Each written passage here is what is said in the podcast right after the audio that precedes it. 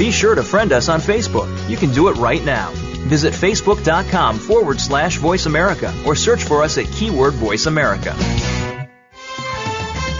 The following program is being brought to you on the Voice America Variety Channel. For more information about our network and to check out additional show hosts and topics of interest, please visit VoiceAmericaVariety.com. The Voice America Talk Radio Network is the worldwide leader in live Internet talk radio. Visit VoiceAmerica.com. The views and ideas expressed in the following program are strictly those of the hosts or guests and do not necessarily reflect the views and ideas held by the Voice America Talk Radio Network, its staff, and management.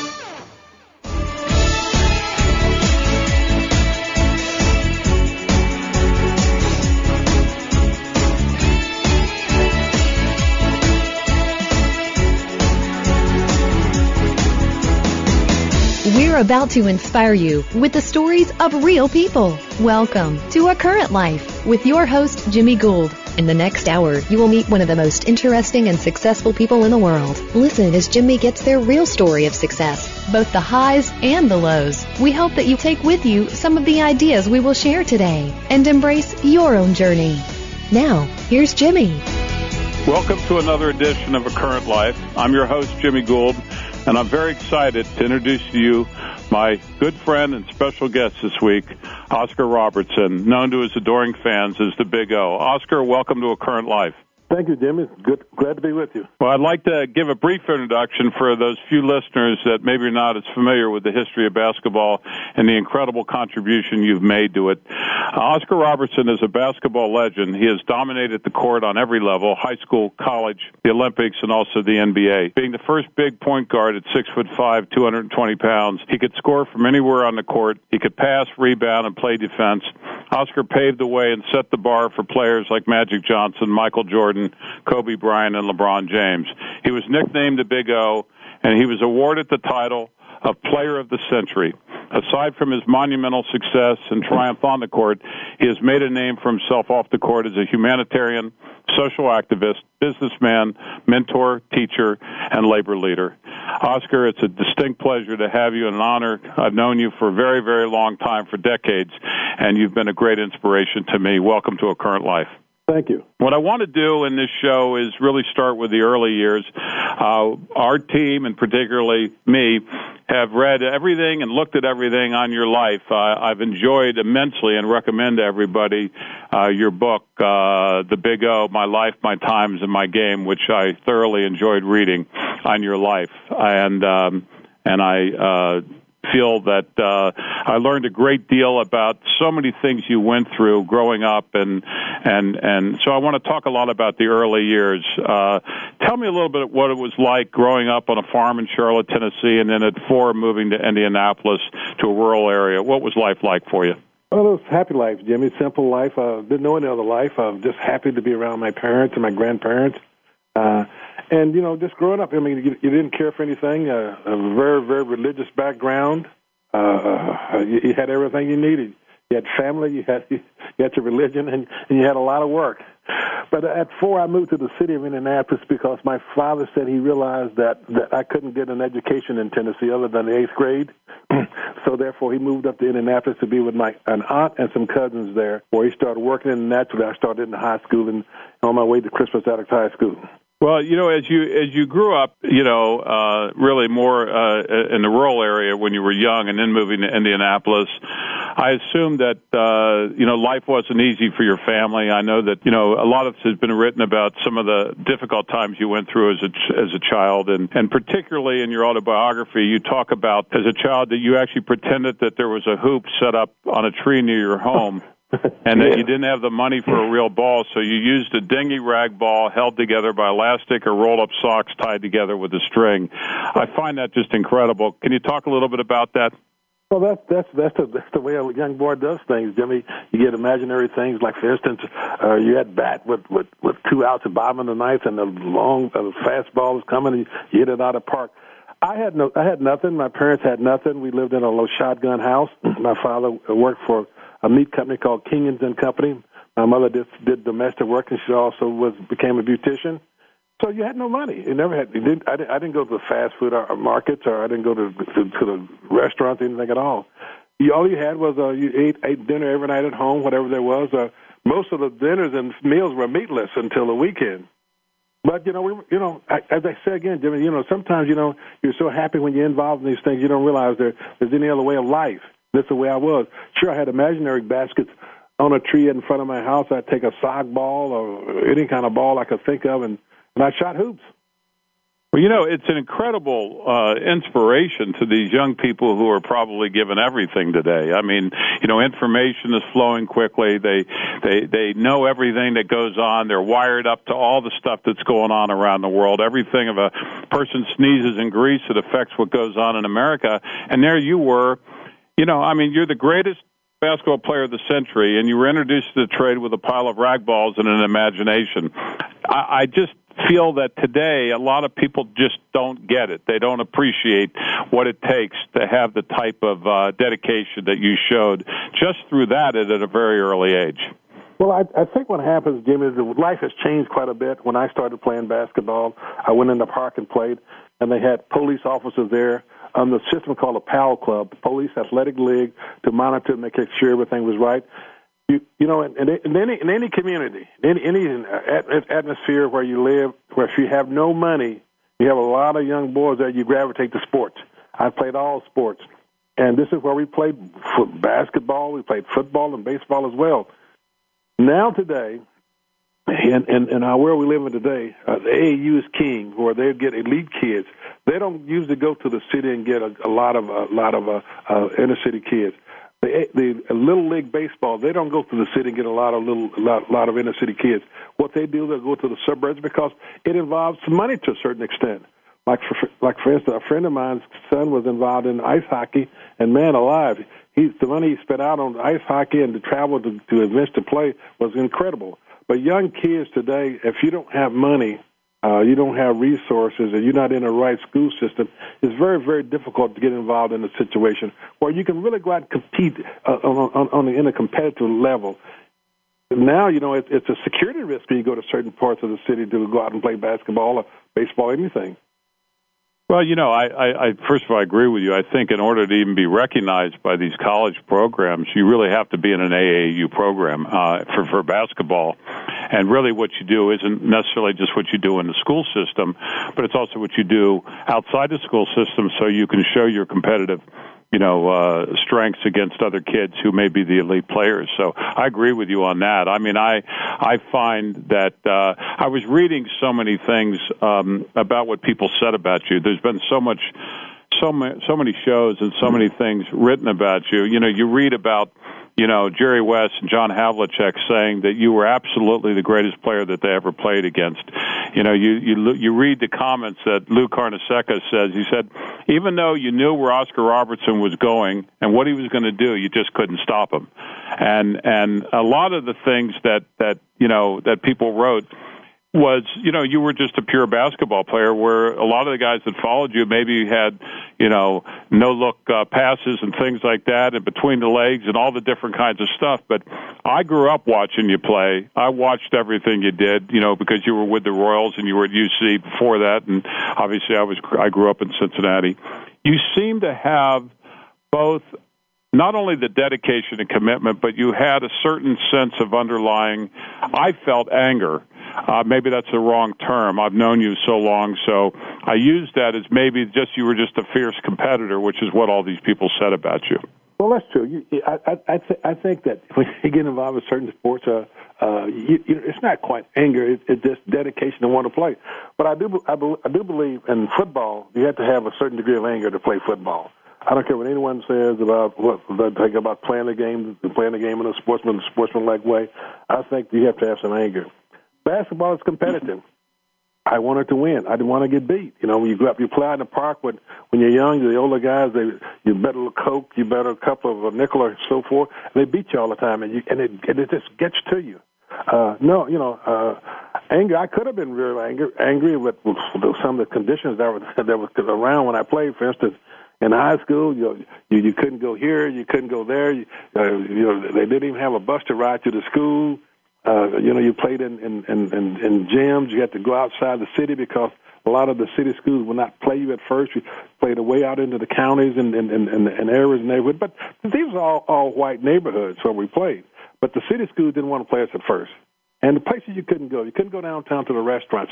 I never forget the first time we won a championship. We went downtown to this restaurant in Indianapolis. First time I ever been downtown Indianapolis.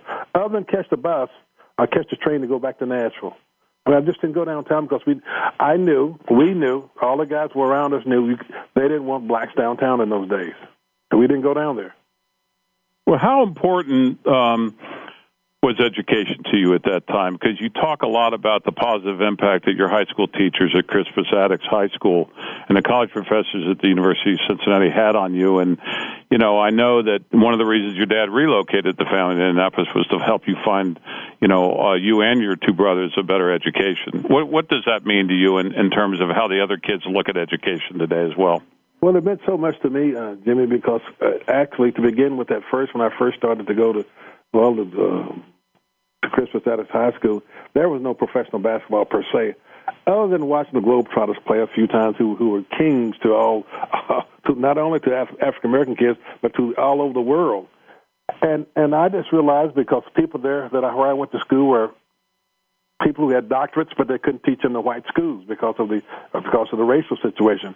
And they, impressed upon us, pressed upon us, pressed upon us the value of education to get forward, to go forward. Because not only for Af- African American kids, but for everyone in the country, education was really pushed hard. A way to way to improve yourself, become educated, go to school, learn how to make more money, and all these kind of things. And this is what I happened. My teachers in high school never mentioned basketball to me at all. Uh, uh, they didn't. I mean, and I got came to the University of Cincinnati. I was graduated in the top ten percent of my class. You know, college to me was not difficult. I mean, I had a great background because of the teachers that, that and experiences I had at Crispus Attucks High School. It was wonderful, and, and I always will will will salute those teachers at Crispus Attucks High School prepared me in the right direction in order to go through college and not and not and not have difficulty, which I did not have at, at UC. Well, you know, one thing that impressed me, uh, and it was a quote out of your book, and and and it speaks so much. It speaks volumes about your parents and how they raised you, and you know, uh, you know, your the quote that you share in your book is integrity depends on inner dignity, which is one thing that should never be compromised. I mean, clearly your parents embodied that in you. They sounded incredible, like incredibly special people that gave you and your brothers everything they could, and they taught you well and protected you and gave you the support and knowledge that you needed. Uh, uh, I would assume that they were uh, unbelievable inspiration to you in your life. Well, they were indeed. Um, they worked very hard. My mother, my mother, was, as I said, she did some domestic work. She became a beautician. Uh, she she wrote and sang religious songs, and they just they just believed that that, that no matter what happened, Jim, at the end at the end there was always God, and they just felt that that no matter how much you suffered, you know that your your your your your you would be eased at, at a certain time in life, even in death or sometimes before that. Uh, he had rules about playing basketball. He would he would always tell me that if you don't keep your grades up, you, you and you don't you don't do the right things. You know, you're not going to play basketball. You don't run around with the wrong kids. You don't run around with gangsters and people who got involved with. Although there were a lot of drugs in, with people who drank a lot. We, you don't run around with those people. You run around with good people, and this is what he instilled in us, you know. And so, therefore, you, when I started school, you know, I kept that with me all the time. My mother was very, very uh, uh, tough on us about going to school and studying all the time because she she she didn't have the time to go oh to school for PTA meetings, et cetera, et cetera, et cetera. But she did say, hey, listen, if you don't do this right, my father said, if you don't do this right in school, and he one thing, one rule my father had, he doesn't want to hear any any concerns from any teacher about me in school. He said, You're there to learn and to listen and obey the teachers. Which is great. Wow.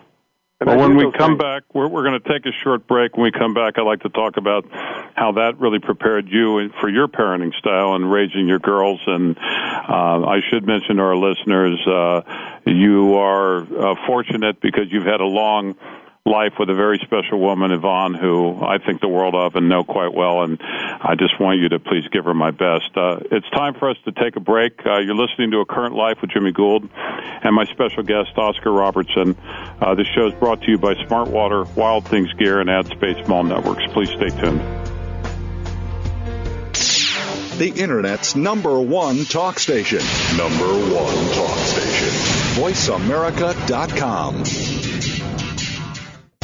Think of the world 50 years ago. Now think of this same world and how it'll be 50 years from now. Did you know that if the world's population continues to grow at its current rate, our children and grandchildren will only have 25% of the resources per capita that our parents and grandparents had? We must preserve the foundation of a quality standard of living. That foundation starts with Go Green Radio. Join your host, Jill Buck, for Go Green Radio every Friday at noon Eastern, 9 a.m. Pacific on Voice America. Are you an entrepreneur that wants to achieve more? Not just in it for profit, but to do work you find meaningful that adds more value to more people in more ways? Listen for Be More, Achieve More Inspiration for the Entrepreneurial Mind. With host Chris Cooper, you'll hear from successful achievers from around the world with the passion and experience to offer invaluable guidance. These people are making a difference and will help give you the motivation and insight to achieve more. Be More, Achieve More can be heard live Fridays at 8 a.m. U.S. Pacific Time on the Voice America Business Channel. News, opinion, your voice counts. Call toll free 1 866 472 5787. 1 866 472 5787. VoiceAmerica.com.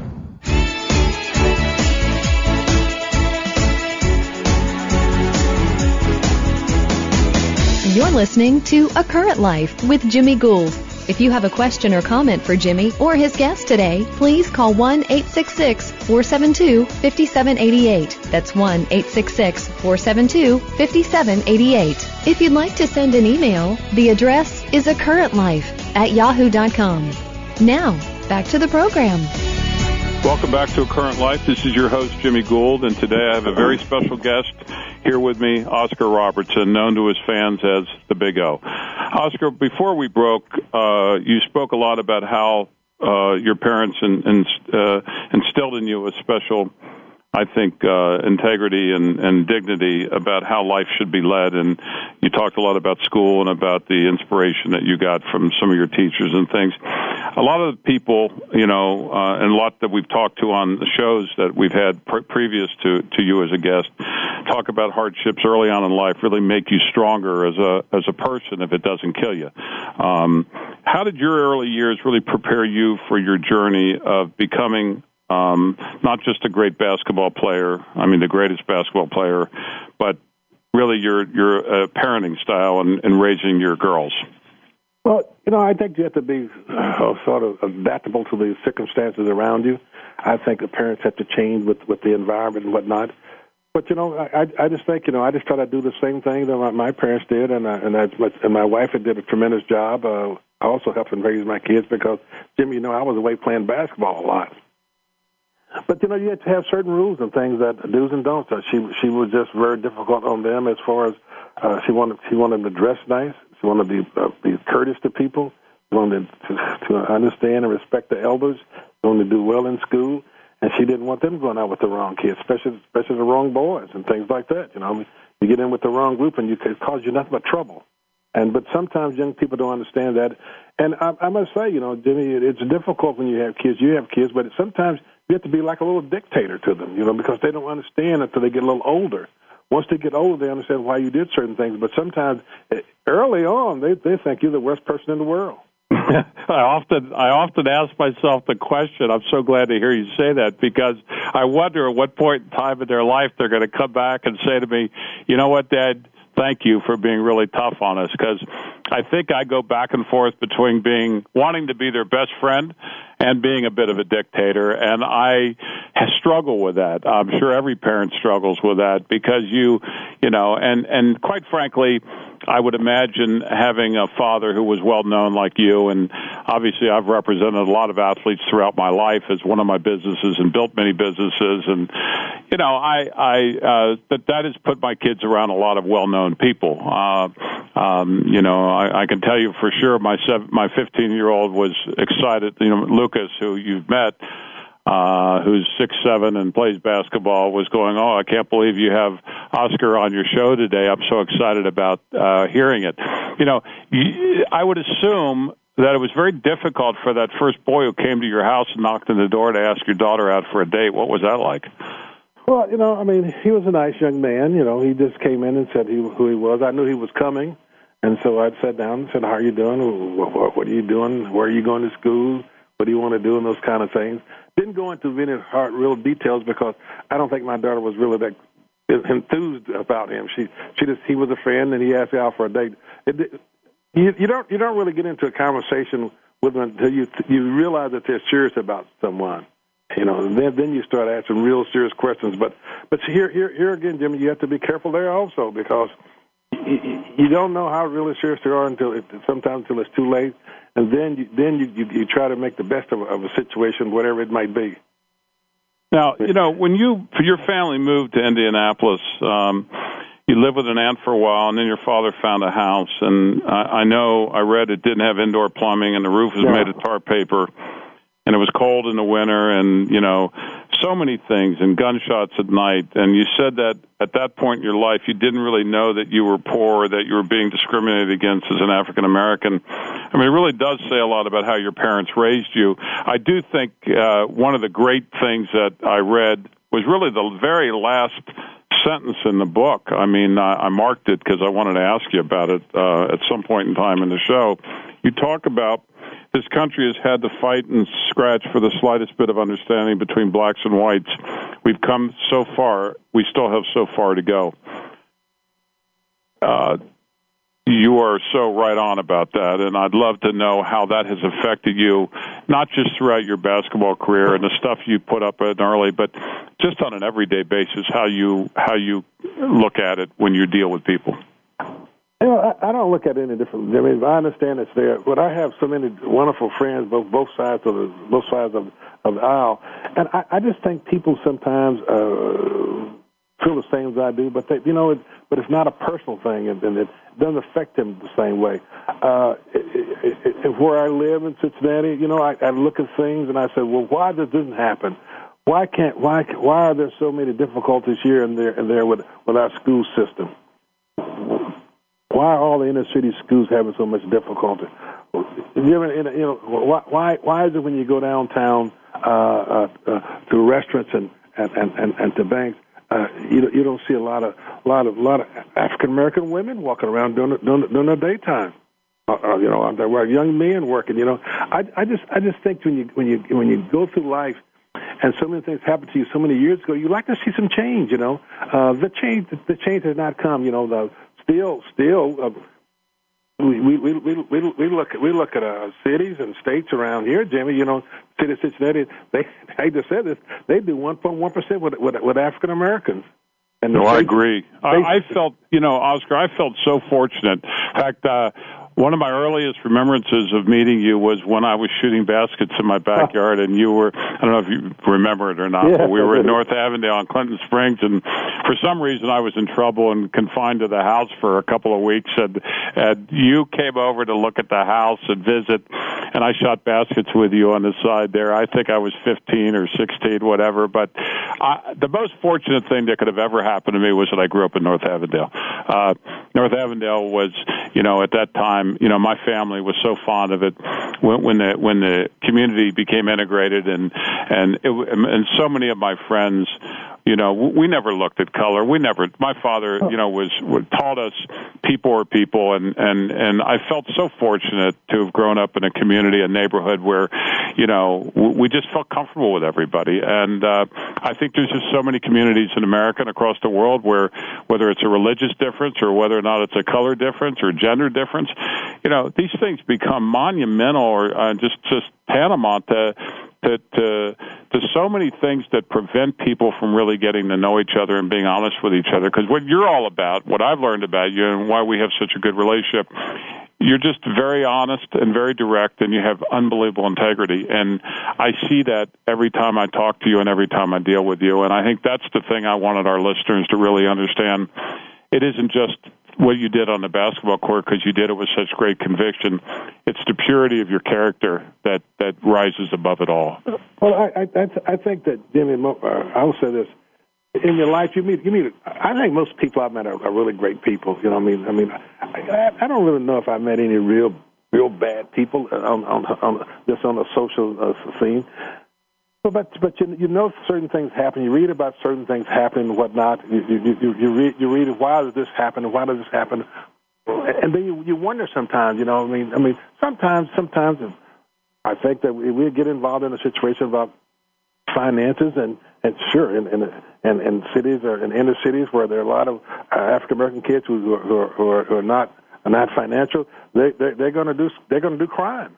But this happens in, in the white neighborhoods as well. Not not only not in the, in the black neighborhoods, but we have to understand where we want to go as a country. Uh, uh, you, you know, you know, in the next few years, you know, the, the nature of this country is going to change quite a bit. It's never going to be the same. And things you see on TV today with politicians, they say, well, you know, I thought this this race of people are lazy and, and they don't do this or that. But you know, you know, I never forget the first time. First time I, I, I joined the army. I joined the army on television at halftime of a basketball game. Hmm. Guy said, "Why did I do it?" He said, "Well, I said, you know, I said, I said, I'm like everybody else. I, I have to serve the country." And you know, this is a black friend of mine. He couldn't understand that. But you know, but you live in a country you know, and, and you you're safe and you and you grow up, even though sometimes things happen you don't like, but it still is, is the best country. But but but the thing that bothered, bothered me not about this conversation is that he didn't feel that. Why is it that a person uh, who grew up here and who lives here and enjoys all the things everyone else does, why does why, why does he feel that way? Yeah, I. uh I mean that that's the inspiring part of how you look at life. You're very you're very real, and and what you're pointing out is in front of us. The global state of our lives is really what you're referring to, and that we're going to have to be, find our way to the middle. Uh, let me ask you, as I look back on really the beginning of your basketball life. Uh, there's an empty lot near your home that the neighborhood kids turn to, and that you call it the Dust Bowl. Uh, yeah. You know, you uh, share a little bit of your memory with the Dust Bowl and the courts at Lockfield Gardens and the local YMCA, and maybe the first time your your mom brought you home your very special gift for Christmas, which was a basketball. What did that gift mean to you, and what were some of those? What, what was probably your fondest memory from those days? Well, you know, the the Dust Bowl. There was there was a house that was torn down in the neighborhood right up the street from us, and we put a hoop up, and it was all dusty. Man, it got so dusty sometimes it was just very difficult to even play a dribble or handle a ball. But luckily for us, uh, in, in, the, in the housing uh, complex called Lockfield, there was an asphalt court, and they called that the Dust Bowl. Although it was, but it was asphalt. It was it had an asphalt base, and this is where all the guys went to play eventually. As a matter of fact, I did not live in Lockfield, so it was a little something, a little contentious for a little bit until we went over there and and all because the guys on our street were great athletes, and we did very well in well as football, baseball, basketball, or whatever. And then, for, but the fortunate thing about me, one one year, uh, I don't know how old I was. I must have been seven, eight years old. You know, you know, I, I my mother says, Oscar, I got something for you, and she brought me this basketball. It was not a new basketball. She she got it from great thing for me, Jimmy, because man, I was so happy about that. It was unbelievable. I can imagine. And actually, I hope my son is listening to this, so maybe he takes better care of the basketballs that are outside at the property. So let me talk to you about Crispus Attucks High School basketball. I mean, you win two state high school basketball championships. One was undefeated with a 45 game winning streak. The first state championship win for any all black school in the nation. Is that really where your basketball and you took off? I mean, was that really where it happened? I know in your senior year, you were named Mr. Basketball of Indiana in 1956. I, I think in Indiana, playing basketball, yes, when you're when you're successful there, the world knows about it, especially in and around Indiana. Uh, we were very fortunate. We had a very good basketball team, and, and you know, and, and, and being being an all black team, Jimmy, you had to you had to make sure you we couldn't talk to referees, mm-hmm. couldn't say anything to other players. We had to be we had to maintain our dignity and be gentlemen at all times on the court. We had a coach who insisted on that, and he said, if you don't do these things, you will not play for me. And we and he, and he meant it. So we, we never said anything on the court. This went out when things went bad for us bad calls. We didn't say a word. We just kept right on playing. And I think that endeared ourselves to people around the country who, who said, "Boy, these guys are real good sportsmen." You know, they, they people didn't stand knew they knew when their bad calls were being made.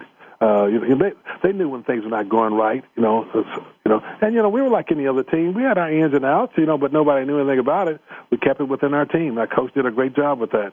But yeah, basketball at Crispus Attucks High School propelled me into into a, into a national national stage. You know, really, and it, it really helped me get into college. Uh, uh, educational wise, I could have gotten into college, but I didn't have the money. What made you choose um, uh, uh, University of Cincinnati? It's a strange thing. I wanted to go to Indiana University really bad, and Branch McCracken just crapped all over me. To be honest, I went down to see Branch McCracken, and and he first of all, like my coach took me down, Jimmy, and. Um, he kept me waiting for like 45 minutes before he even came in to see us. He, the, the secretary took us into his office. He didn't come in. And then he came. He comes in and he says the darnest thing I, I, I, I'd ever heard in my life. He said, "I know you're not a type of kid who wants money to go to school, but Jimmy, I'm so, I was so stupid naive. I didn't know I didn't know kids got money to go to college." yeah. And so I left, and and uh, I left, walked out. You know, he never called back again because I think Branch McCracken had four black guys on his team. He didn't want a fifth one. That's uh, what I really think was, what it was all about. And a, and and a, and to, to embellish on his story a little bit, as I go into UC, I tell George Smith this story. George Smith and Branch McCracken were roommates in the Navy together. Unbelievable. George Smith was the coach of Cincinnati that I played for. Well, you go to UC, you average 33.8 points per game, the third highest in college history. Each year there, you receive a national scoring title. You three-time All-American. You're chosen College Player of the Year. You set 14 NCAA and 19 school records while leading the Bearcats to a 79 and 9 record in the university's first two Final Four appearances. Uh, you know, and then Cincinnati builds an eight foot bronze statue in front of the university in 1994. I would assume that that guy probably is uh, biggest mistake he ever made, huh? Me? No, the biggest mistake the McCracken ever made. Oh, he doesn't think it was a big mistake at all. I mean, you know, this is this this this is this is the way things were in those days. You know, uh, these guys were, you know, you, you, you, they they were they were so worried about race and things, but they wanted to win. You know, right. the thing, the thing about it, they were not going to win unless they got black ball players. Right. But but yet and still, he he. I think that he that uh. I mean, I did, I never knew Branch McCracken before until I met him. He never knew anything about me. Maybe he didn't like the way. Maybe he didn't like it because I was I was a good, a great basketball player. Maybe that's what he didn't like. I never know, but I know that he had four black guys on his team, and I would have been the fifth, which would have meant a problem to rooming with somebody and and for some strange reason, I think that's the reason. But uh, you know, where, where it worked out is fine. You know, I mean, you know, sometimes fate uh, dictates what, what you're going to do and how you're going to do it. Uh, I agree with that. Uh, you you ended up right where you needed to be. Let me ask you, what was probably your single fondest memory of playing for the University of Cincinnati? I, I enjoyed I enjoyed uh, both the ups and downs at Cincinnati, and and the more than anything, I enjoyed get enjoyed getting my degree from the University of Cincinnati because it was it, it was a big thing in my life for so so many years. Uh, going to going to college, going to school, going to get a, get a degree. I actually was the first one in my family to get a college education, and to me, although I, I, I, I attained a lot of success in basketball, but that didn't bother me. But going to school and getting that degree that meant a lot to me. Well, you go on to co-captain the U.S. basketball team at the 1960 Summer Olympics in Rome and win a gold medal. What was that experience like? You know, there are some things in life that you never will forget. And and going going going to winning the gold medal, I'll never forget because you have to be born in the right year in order, in order to win that win that gold medal. And and I was born in the right year. I went out and worked out for the team. And you have to understand, in those days, it's not like it is now, where they just pick ball players, certain ball players to play in the Olympics. I went and tried out in Denver in a, in a, in a, in a, in a, in a week of basketball to, to make the Olympic team, and that's how I made it. But you know, it's amazing that you don't really think about the gold medal and things until you, you get much older. That and how fortunate I was to be able to play for, for for the country. And at the time I won the gold medal, I didn't think this. I mean, I just happened to say we, we won another basketball game, and I got a gold medal for it. I played in the Olympics. But as I got older, I realized the importance of it and how it can impact on other people and your family as well. How they they can take pride in, in that, that kind of thing because now you you, you don't have uh, young kids like Oscar Robertson, Jerry West, Boozer, Walt Bellamy, Jerry Lucas, they don't have the opportunity to do that anymore because the, the things have all changed. Well, you go on and you sign professionally with the Cincinnati Royals. Uh, I assume that was a dream come true, and your bonus at the time uh, was uh, was actually at that time a lot of money, which obviously compared to today was not, which I know is, is something we've talked about. But it was thirty three thousand dollars. What'd you do with the money when you got the signing bonus? Well, actually, actually, it was a ten thousand dollar bonus. Let me tell you, my first year, uh, I, I didn't hardly make any money, Jimmy, because my mother had had some debt piled up, and I had to pay it. Wow! And so, so I paid, I paid to pay the paid the debt off, and actually, I lived lived on like oh maybe eight eight or nine thousand dollars the first year. wow! Well, your mother had your mother had to be awful proud of you at that point well, in time. I mean, listen, she, she had problems. I didn't realize it. You know, she, you know, she, she my mother and father got a divorce. And, you know, things happen. You know, I mean, you know, I mean, I was glad I was able to do it. You know, I mean, you know, but I, you know, no, but people think that you know, oh gosh, he's doing so, he's doing all these wonderful things, doing this and doing that. But you know, they have to, they have to look, they have to look at look look at the other page sometimes and read a little bit and find out what it what it's really all about. Well, I, that I agree with. I think that uh, I oftentimes tell the the players that I represent, you know, when they get in the end zone, act like you've been there before. Oh, Lord, uh, yeah. You know, and and during your era when you played, I mean, you just played. You know, you didn't have any crazy celebrations and different things like that. I just think that, you know, I, it, that what really gets to me is when a team is losing in football, and a guy makes a sack or a tackle, and all of a sudden he starts jumping around all over the field, and the team's losing. I mean, to you, you were a, a true leader of the team. I mean, you're the only player in the history, I believe, of the entire NBA that led uh, with a triple double. Isn't that true? That's true. That happened in a few, in all my early early career with the Cincinnati Royals. And to be honest, Jimmy, I didn't even really know I was doing that. You know, they they did, as a matter of fact, they didn't keep a lot of stats. Uh, they had to go back in, in, in, the, in the archives and and get that all out because uh, it, it was it's a tremendous honor. I'm very proud of it, but I really didn't know I was doing it because really, you look at look at the all-time shot blockers in the NBA. They never mentioned Bill Russell or Wilt Chamberlain because they didn't keep the stats when they played. Well, that's true. Except I was thinking about it the other day because I really was going to ask you this question um, as before we get into the the Milwaukee situation. But if you had to take your top five players of all time, would you do that for me? Well, including you, pick, by the way. So, time, you know, you got you got to go with Russell and Chamberlain. Uh, you got to go with uh, Michael Jordan, uh, Elgin Baylor, Jerry West, uh, Bob Pettit. Uh, uh, you know, players like that. I guess. But would um, Magic be in that list? Yeah, he, he would. He, he'd, he'd slide into Top the list. 10? Well, I don't know. He'd slide into the list, but you know, you, you know, when you see you say all the time, you know, uh, there were some other great basketball players that you know that is just unbelievable what they did, uh, and, and you know, I mean, I mean, hell, one year Rick Barry averaged thirty, what, six, seven points a game. You know, Exactly. You know, that, you know, so so there are a lot of great basketball players. It's difficult to pick a, a top five. But you know, I guess, but I guess, you, I guess, sports writers and ESPN people will do that eventually, which is what they've done anyway. And I, you know, I, I think that they have put basketball in, into, into a situation where it's it's a highlight game. Do you, do you get sick of hearing who was better, you or Michael Jordan?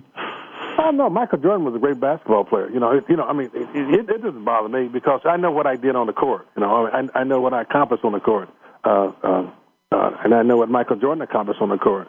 He, he, I won one championship. They might have won six or seven, but you know, and in order, in order to win a championship, Jimmy, if you if you look at look at our, our, our teams we have here in Cincinnati, you have to have great management because great management has to put together a, a good starting five and also uh, starting nine or eleven, and also a good bench.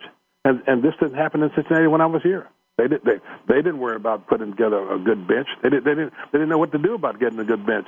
And you, and you look at look at the football and baseball team. You know, you know they they don't. You're not gonna win with the starters you have on the field.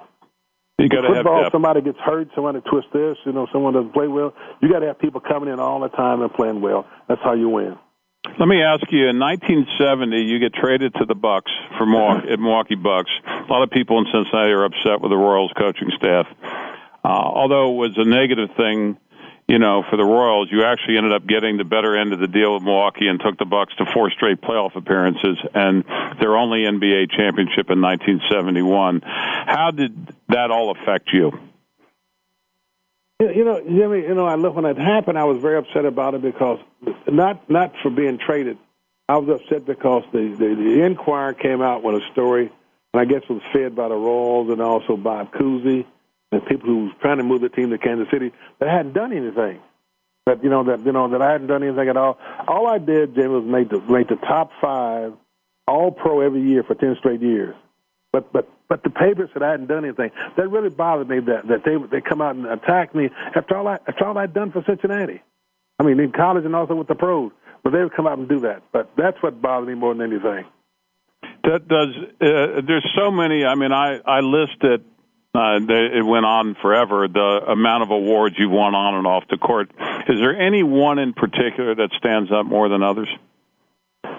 Not, not really. You know, you know, I was I was player of the century, but but the little trophy it looks so looks so dull and, un, and un, un, unimaginative. You know, it, it well, where'd you put it in your house? Yeah, it, it's upstairs someplace, but but people see it, they wouldn't they wouldn't know it, it, it would be a play of the year, play of the century award at all. they wouldn't think anything about it.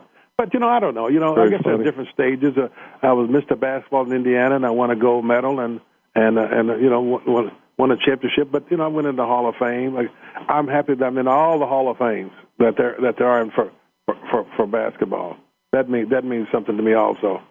It means a lot. So, so you know the uh, uh, I'm curious about one thing. When you run in or ran in first time to Kobe or LeBron or some of those people, what were they like in meeting you?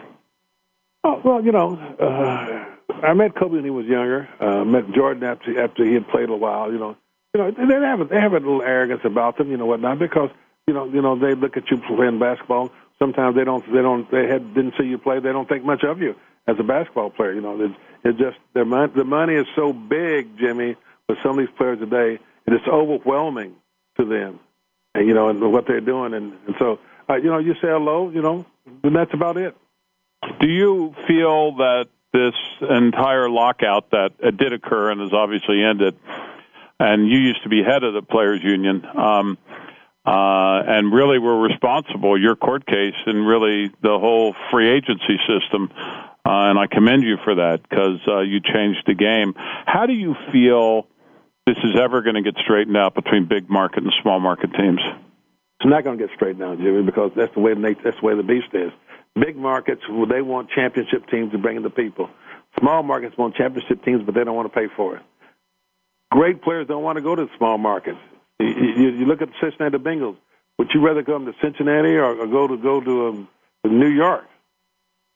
Well, that, or that's go to true. Chicago, even though Chicago hasn't won any more than Cincinnati. And unless they have won a couple more, but you listen, what's the way it is today. I mean, it, it, seems it seems to me that that that when you when you come to come to when you start talking about basketball and what lockout today, they worry so much about the small markets. I guess this is what goes on in, in, in the business world today. You, know, you, you, take, you take some union organizations, Jimmy. They're not worried about the elite guy who comes there and he puts his time in. And he's a perfectionist and he gets it done job. He gets it done hour, weekly, and monthly.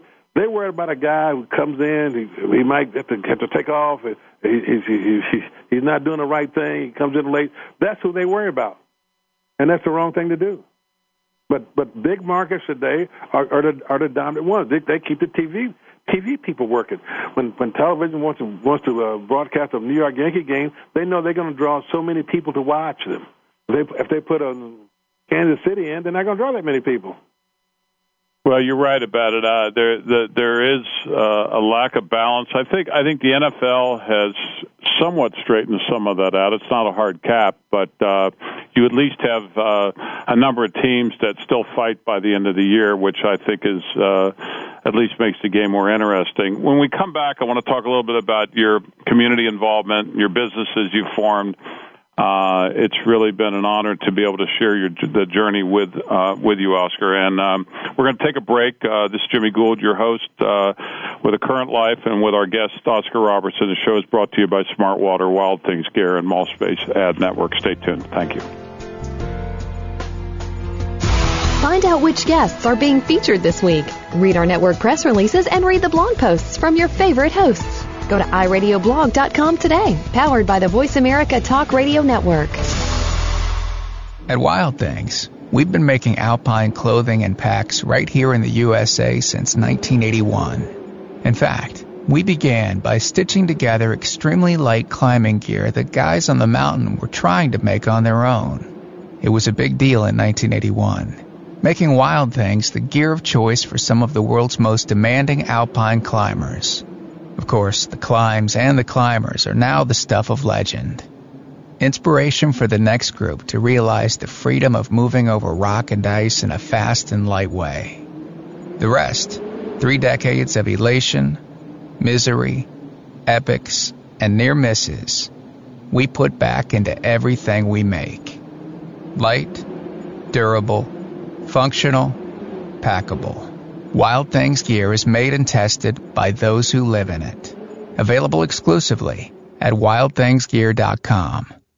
Stay wild. Did you know that half of America's children will have at least one step parent by the time they are 15 years old? Throughout history, children have been raised by step parents, and that number continues to rise. Tune in to Step Wisdom with host Eleanor Alden for topical and historical research about the growing number of step families and learn the do's and don'ts of patterns of family interaction. Almost all of us will have a step relationship at some point in our lives. Tune in to Step Wisdom, Fridays at 10 a.m. Pacific Time, 1 p.m. Eastern on Voice America Variety.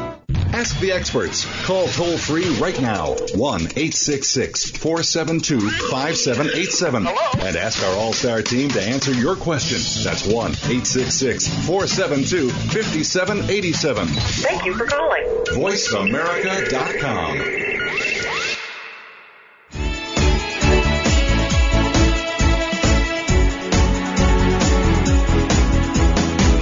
You're listening to A Current Life with Jimmy Gould. If you have a question or comment for Jimmy or his guest today, please call 1 866 472 5788. That's 1 866 472 5788. If you'd like to send an email, the address is a current life at yahoo.com. Now, back to the program.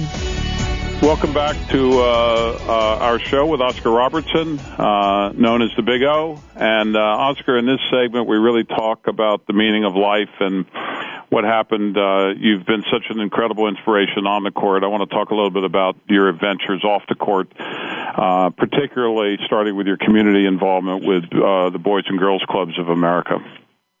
Well, I, you know, something I thought about a lot, Jim, over the years because when I came up, I, you know, had the local YMCA where I could go and swim and interact with other young young boys and whatnot, and play ball and whatnot. I, I just think the Boys and Girls Club of America is, is, is one of the outstanding organizations in the country, and they're doing so much, so much to help young people, especially in big cities where you don't have parks, you don't have playgrounds, you don't have the types of things, you don't have the security you have where a young person can go out and play ball. Today, there's so much, so much crime element uh, out there, just unbelievable. But but the Boys and Girls Club of America has done a tremendous job. I'm happy to be associated with them. Well, you've been involved in also many business ventures, many successful business ventures. Just to list a few: Fadeaway, the stain remover wipes, Oscar Robertson Solutions, Orchem, the chemical manufacturer, Oscar Robertson Media Ventures. Uh, you know, uh, and we've certainly been involved in looking at a number of businesses. I know you've traveled the world, China and, and Africa and different places like that. How did you make the transition really from playing ball to being an entrepreneur and a businessman in the business world? And what are some of the things that you really would like to focus on uh, well, in the next few minutes? Well, Jimmy, I'm still making that transition. What we, what, we, what we have right now, we have a chemical company, we have a facilities management company that we're involved with right now. And what, want, it's what we're doing right now. You know, we want to get those, make those country things grow because we feel that we can do a tremendous job some of the corporate entities of the world. It's not easy, easy, I must tell you, because you know, eventually, eventually, major corporations come in to compete against us. We're such a small company; it, it's devastating sometimes. But you know, we understand that. We know how the game is played, so we're going to stand there and fight it, fight, fight until, until the end. Uh, but but this is what we're doing now with our with our specialty chemical company, that's Orchem, and our facilities management company, which is uh, which is OR Solutions. Well, your products are great. I, I remember when you first brought the fadeaway to me, and I oh. remember remember dumping that on somebody's yeah. sweater. I think I, I you told me I could dump anything on the sweater that wasn't mustard. That's true. And I walked up to one of my associates, and I think it was ketchup that I used, and then that fadeaway took it right away. So, I mean, you've had some very interesting involvement with different products, and you've traveled around the globe. Uh, am I correct? You've been to, you were one of the first people to go over to China, right? Yes, with basketball. That's correct. We were first basketball uh, group to go over there and play. And and uh, and as you're kind of looking out, do you feel our global environment and our economic situation, once we get our politicians out of the way, will maybe get a little better over the next few years? Jimmy, I think that if the politicians got out of the way, because you look at how, how important the Olympics are to the world, how it brings people together um, and to compete in, and for friendship. If our politicians got out of the, got out of the way, I don't think it'll be at all a problem. So I can people, if they can want to compete on the field for honor, uh, for, for for for bragging rights, then they would do that. But this, this is this thing now today. You know, you, you you can't go here, you can't go there. I mean, it's unbelievable. You know, I mean, you talk to people that they're so friendly that you, when people you meet, it is unbelievable. But when you talk to politicians, it's just the opposite. Well, I, you know, I said on the last show that uh, we ought to probably vote everybody out of office and start over and have term limits on people and stop head letting them campaign while they're in office because clearly we don't have a business environment. It's affecting particularly people like yourself and myself and who build businesses. You know, we need all the help we can get right now because we're up against so many other markets. And as you said, every day you fight up against big corporations, you get big tax breaks. So uh, I certainly understand. And, and, you know, you're an inspiration, and we're an inspiration on the court, and and you are off the court as well. So let me ask you, who would you say, or what would you say was your wow moment in your life, professionally and personally? Something that just hit you, and you knew what you wanted to do, and you kind of knew, you know, where you were headed. Was there a particular moment or event or thing that happened? No, you know, I tell you, just just being able to travel around, uh, Jimmy, and meet meet dignitaries and, and, and rulers of countries all over the world, and, to know how powerful they are, and know that you're, you're in their company, and uh, and to really just see how they how they act and how they react to people. Uh, that that meant that meant so much to me to be able to do that, to be able to travel a bit because coming up, I, I was never able to go anywhere other than Indianapolis to Tennessee to see my grandparents. But I, I think that I think every young person, uh, every young person should should should be able to travel maybe to China, to Africa, to Norway, just one time, just once or twice in their life, to see other people, how they live. Because a lot of kids today in these in their schools and whatnot, they don't go anywhere at all. They never go to the White House. They never go down. To, they never, they never get get, get to see the CEO at Procter and Gamble or at Westinghouse. They don't get to see these people at all. And I think I think it's wrong to do. Well, it, it, as I often ask everybody, and it maybe sounds simplistic, I've had answers of all kinds. As you look back on your journey, I've asked each of our guests over the last 13 weeks, what do they feel is the meaning of life in a much more spiritual way? What, what would you, what would your answer be? I, I think, Jimmy, everybody's here for a purpose, and you've got to figure it out. Why are you here on earth? You're not here just just to to walk around and, or to go to church or, or go socialize with people. I, I think you're here for a reason, and and you know you got to figure it out. And and I'm still trying to figure out why I'm here on earth because because I'm involved in some things, and sometimes they're successful, sometimes they aren't. But I got, so I haven't figured it out yet. But but I think you're here for a purpose. I don't think you're just here just just because you were you, you were born uh, to a, a mother and father, and and you know you don't have anything to, say, to say about it. No, I think you're here for a reason, and you got got to figure it out and, and get yourself going in that direction. Well, I, th- I do think it's all about knowledge. I do think it's all about learning. I do think it's all about figuring out what it's all what what your purpose is. I agree with you. I I've always felt this kindred spirit with you. It's why I'm so fond of you. And and I guess I would ask you to give some advice to our younger listeners because we have a lot of them that aspire to follow their dreams in life and and become successful with, with you. Is there one thing in particular that you could offer them? I would tell them to study the most difficult thing there is in college I try to go to Rochester Institute of Technology. I would study Chinese and all foreign languages because the, America is going in that direction. We're not going to be the same country we had we were, were years ago, where where everyone got was able to go to well, General Motors or Ford and get a job, or go go here and get a job. Those things are gone forever. Well, I, you know, in your in your book, I think I read um, uh, that uh, there was a quote that your mother would share with you and your brothers. It was kind of her way of summarizing a complicated passage from the Bible, from Matthew twenty-five fifteen, where she said, "God gave three men a talent. The first one threw it away, and the birds ate it. The second man put his in the sun, and it melted. And the third man took care of his. The Lord will give you more if you take care of what He gave you." But there's no doubt about that. I, I, I think, I think when you're successful in doing something, you know, you can, you can do things. But, but Jimmy, you know as well as I do, I, I, I realize that in, in America today, you know, and, and, and being, being, being an African American entrepreneur, you know, it's, a, it's, it's about, about the money. If, if, if I'd had a little more money, I could have done a lot more things, bought a lot of different companies and whatnot. But you don't have it, so you don't, you don't have it, so I don't worry about that. I, I try to go with what I have and get it done from from from from my from my standpoint. This, this is a great country. Uh, there there there there there are a lot of opportunities, but a lot of people are in the way of those opportunities. You got to get go around them, over the top of them, and underneath them. Any way you can to get there. But she's right about that. You know, a lot of people, uh, you know, they, they're not they're not aggressive. You know, they they they want to stay within their own confines of their of their community, of the city, of the state.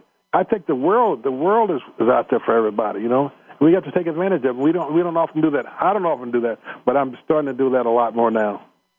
Well, uh, that actually leads me to my final question: Is what's next in your career, and what are you currently working on? Well, we're working on the company now with uh, with our with, with the with the chemicals and also the facility management, which I think we're about to we're about to get into some huge huge contract. But I, I want to do some work in Africa and in, in some of the African countries. I'm talking to some people right now about about selling them some food, selling them some some some some some fax copy machines, and also selling them some chemicals. So that's what I'm doing right now, you know. And I think that, that you look look at look at the uh, uh, countries to the south we don't. We, we never. A lot of times when you when you're when you're a small company, you don't get the opportunities to, to go see these people. But fortunate for me, I've met people over the last four, five, six years. I'm able to see and meet these people, and I'm I'm, I'm gonna try to take advantage of it. Well, I can tell you from the time we've spent together, I recommend to all of our listeners that they figure out some way to be involved with your businesses and with you. You're, uh, you're, uh, if we could clone you, I would do it in a second because we need more of you in this world. Uh, you're a man of the highest integrity. You're a dear friend. I appreciate the time that you gave us today because I know you're getting ready to get on an airplane and travel, and uh, I want to thank you for being on the show. Jim, it's my pleasure. Thank you so much. And I'd like to thank our listeners for tuning into A Current Life on the Voice America Variety Channel. This is your host, Jimmy Gould, signing off. And please join us next Friday at 3 p.m. Eastern. Until next time, I wish each and every one of you a journey filled with hope, inspiration, and success. Oscar, thank you for your friendship. Great. Thank you, Jimmy. Take care. Travel safe. Yes. Goodbye. Bye bye.